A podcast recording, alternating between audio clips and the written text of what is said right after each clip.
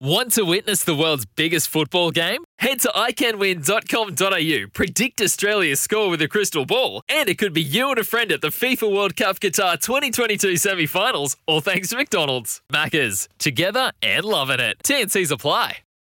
G'day, Mike Hussey here, but you can call me Mr. Supercoach. KFC Supercoach BBL is back and there's 25 grand up for grabs. So what are you waiting for? Play today at supercoach.com.au. T's and C's apply. New South Wales authorisation number TP slash 01005.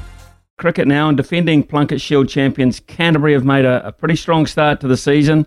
Mopped up Wellington yesterday at the Basin Reserve by a massive 294 run margin uh, to go to the top of the table after two games. So uh, joining us now is their, their coach, former Black Caps uh, opening batsman, of course, uh, Peter Fulton. 100 in each innings of a test match at uh, Eden Park. Uh, Peter, congratulations uh, on the win yesterday. Uh, season started off uh, pretty well for your boys. Yeah, thanks, Willie. It has. Um, yeah, we had a we had a sort of a, a tough draw in the first round against Central Districts, where we had to, to fight pretty hard on the last day to um, to not lose the game. So really happy with how we bounced back. Um, we were you know, we were 56 for five, I think, in the first innings after getting, getting put in on a pretty green wicket. So yeah, to win to win the game by to 300 runs in the end, um, yeah, I guess credit to a, lot of skill and some, some hard work from the you know the guys. And uh, interestingly enough, even though sides have been under pressure at times, and, and you would expect that at this time of the year, there's been uh, I think seven or eight uh, already in the Plunket Shield, and this is normally, and, you know better than most, this is normally a time of the year where the bowlers have their say, isn't it? Yeah, well, they certainly they certainly have in, in recent years. Um, I think I think it's probably fair to say that there's been a little bit of a directive come down from New Zealand cricket around making the, the pitches a little um, a little bit more batsman friendly early on in the game anyway, um, which is which has probably contributed to that. Is you know the Central District's Otago game down the Dunedin was obviously on a pretty flat wicket, so yeah, no, there was still plenty of plenty of um, plenty of assistance for the bowlers at the basin reserve though. It was there was plenty of pace and bounce. Um, mm. So so yeah, like I said, it was, a, it was a good, pretty good even contest throughout the game for bat and ball. Let's uh, look at uh, the form of uh, two or three of your high-profile players. Of course, there's uh, a Black Cap side Test squad named to go uh, to India. I believe it's tomorrow morning now that uh, it'll come out. Uh, so Matt Henry, four second innings wickets. Uh, he got wickets against uh, the Stags early on as well. So uh, Matt Henry seems to be in pretty good nick. Yeah, yeah, he was outstanding actually, and he, um, you know, he probably on another day, in another game, he, you know, he might have had you know nine or ten for the match. I think the way he bowled. So, so yeah, he just did what he did, did what he does, and that's put the ball in good areas. And um, you know, he's obviously he's probably just a little bit unfortunate, probably at the moment in New Zealand cricket the, the depth that we have and the quality of some of the some of the other pace bowlers around, but he but he doesn't get as many opportunities in red ball cricket. So he was, but he was, yeah, like I said, he was outstanding. Uh, the amazing thing about Matt Henry for me is you wouldn't know that though uh, if you look at him.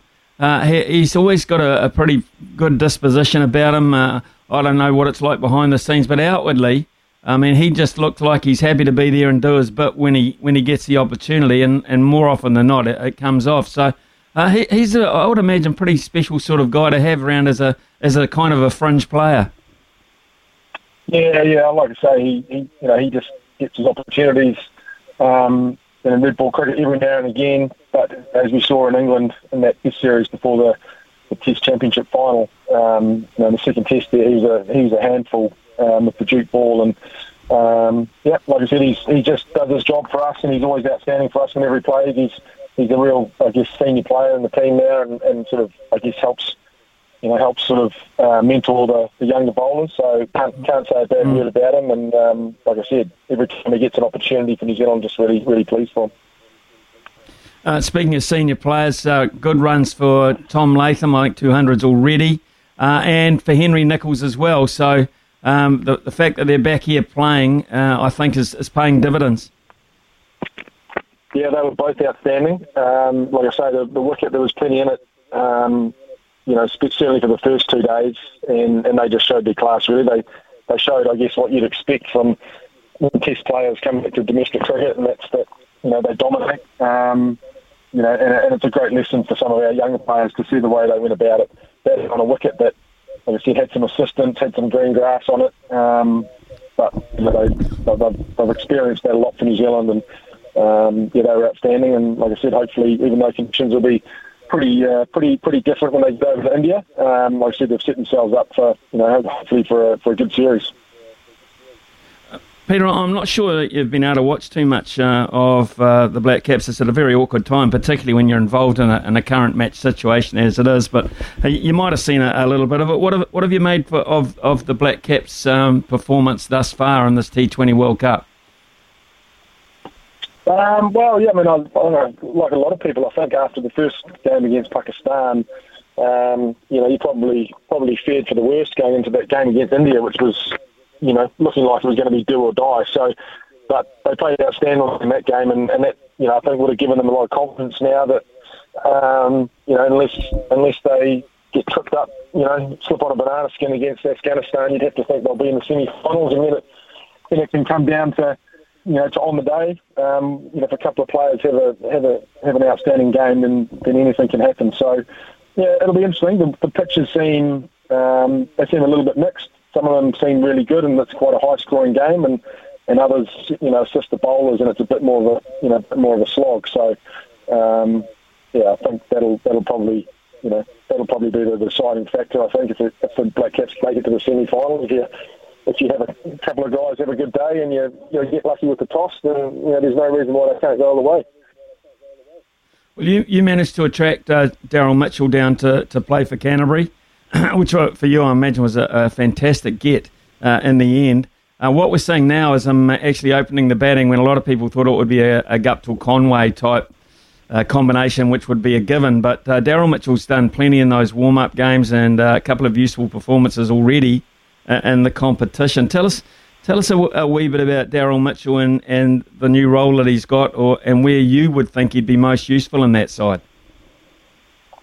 Well, it's an interesting one. I mean, he, he I guess the last few years for Northern Districts in T20 cricket, he's mainly batted sort of five and six, and um, I think that was probably, you know, although he, he moved down to Christchurch largely for for family reasons, um, his, his wife's from down here, but I think he, I think he sort of really rushed the opportunity to come down here and, you know, have an opportunity to bat a little bit higher in the order, um, to bowl more overs, and he was outstanding for us last year in the T20 competition, uh, especially once he moved up to batting at free. So, yeah, he's a he's a really clean striker of the ball, and probably probably his best attribute um, that he's already showed so far in international cricket is he's he's just a really confident guy. He, he backs himself, and you know he wouldn't have been overawed by all of a sudden being thrown up to the top of the order. He would have looked at it as a real opportunity to, I guess, to go out and show people what he can do. So um, yeah, it was a brave call by the Sleekers. Like I said, I don't think a lot of people, um, you know, saw it coming.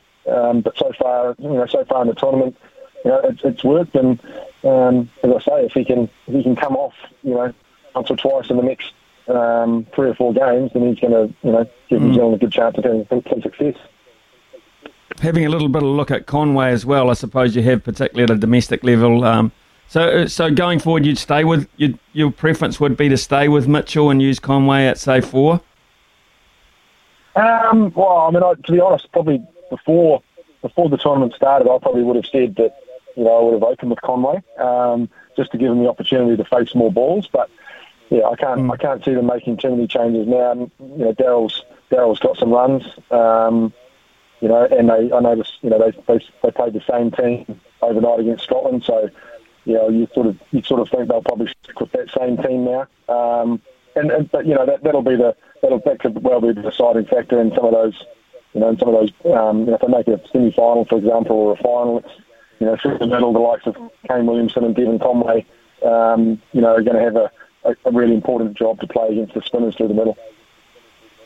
What, what danger do you see uh, Afghanistan having? You, you, say banana skin, and uh, it's a frequently used term. What is the danger about them? Is it their spinners or is it is it their unpredictability? How, how do you perceive that danger? Oh, I think it's, it's, probably a little bit of both. Maybe I think their batting lineup seems to be um, you know pretty hit or miss. They they, they, they like to swing hard and swing hard and swing for the fences. Um, you know, and if it and if it comes off, if they win the toss and, and they can post a score you know, and the pitch is a sifting spin, then you know, with the likes of Rashid Khan and um, Mujeeb, they've got they've got some world class, you know, spinners who have played a lot of T20 cricket. So, yeah, that would be the that would be the danger, and I'm pretty sure. Um, I'm pretty sure the Black Caps will be hoping that the pitch when they play Afghanistan has, you know, probably got a little bit of pace and bounce in it. Um, because if it does, then you know I think they won't have too many difficulties there. But yeah, if, it, if it's a if it's a you know slow, dusty wicket that spins, um, then mm. then yeah, might get a little bit nervous. Pete, we're going through a good era of uh, New Zealand cricket. You know, we're, we're, we're doing pretty well in all, all three disciplines of the game, and uh, especially in Test cricket. Uh, you're in a great position to to assess where, where we might be in our uh, in our next stanza of the game. You know, when, when some of these players start get towards the end and, and we start to rebuild with these guys that are like 20, 22, 23 now. Uh, are we in good heart? You're in a good position to, to travel around and see. Uh, yeah, I think so. I mean, there's obviously a big difference between, you know, like like you say, if in three or four years, years time, if there's no Taylor, if there's no Southee, if there's no Boult, no Wagner, um, then then obviously, you know, there's no BJ Watling now. That, that's obviously going to leave a big hole. Um, but there's certainly a big challenge for some guys to come and step up. I think you're already seeing that a little bit. Um, the likes of um, you know Rachin Ravindra, uh, Allen when he's come in and played. Um, there, there, there is a lot of talent in New Zealand cricket, um, and a lot of those a lot of those players in the last few years, Kyle Jamieson have come through, Devon Conway, Daryl Mitchell have come through the, I guess, domestic cricket, and then and then have played New Zealand A cricket. So, yeah, I think there's there's, there's no doubt the talent's there, um, but like I say, there's there's still a there's still going to be a big challenge to, to try and match the you know the performances of some of those guys that I mentioned before, because um, you know they're, they're going to go down as, as you know some of the greats of you know in New Zealand cricket history. I think. And in Canterbury cricket, you're going to have to live without uh, two or three of your guys very shortly uh, because of this tour of, of India. Uh, that'll be a nice uh, tep, uh, test of your depth, but uh, it's going pretty well down there. Your production line not too bad.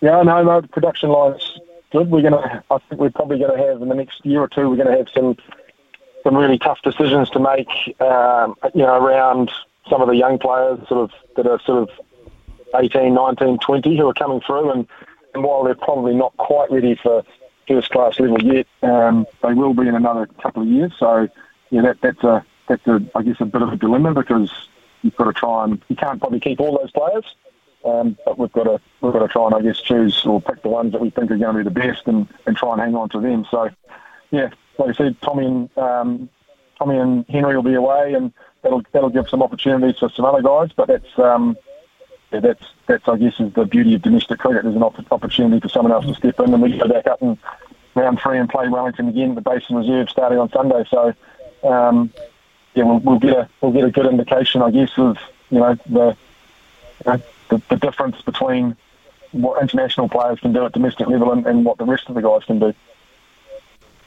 Hey Pete, thanks. Uh, I've really enjoyed talking to you, and I appreciate uh, your input this morning on on a number of cricketing matters. Congratulations uh, on being top of the table after two games, and uh, all the best for the rest of the season, eh? Cheers, mate. Thanks a lot, mate.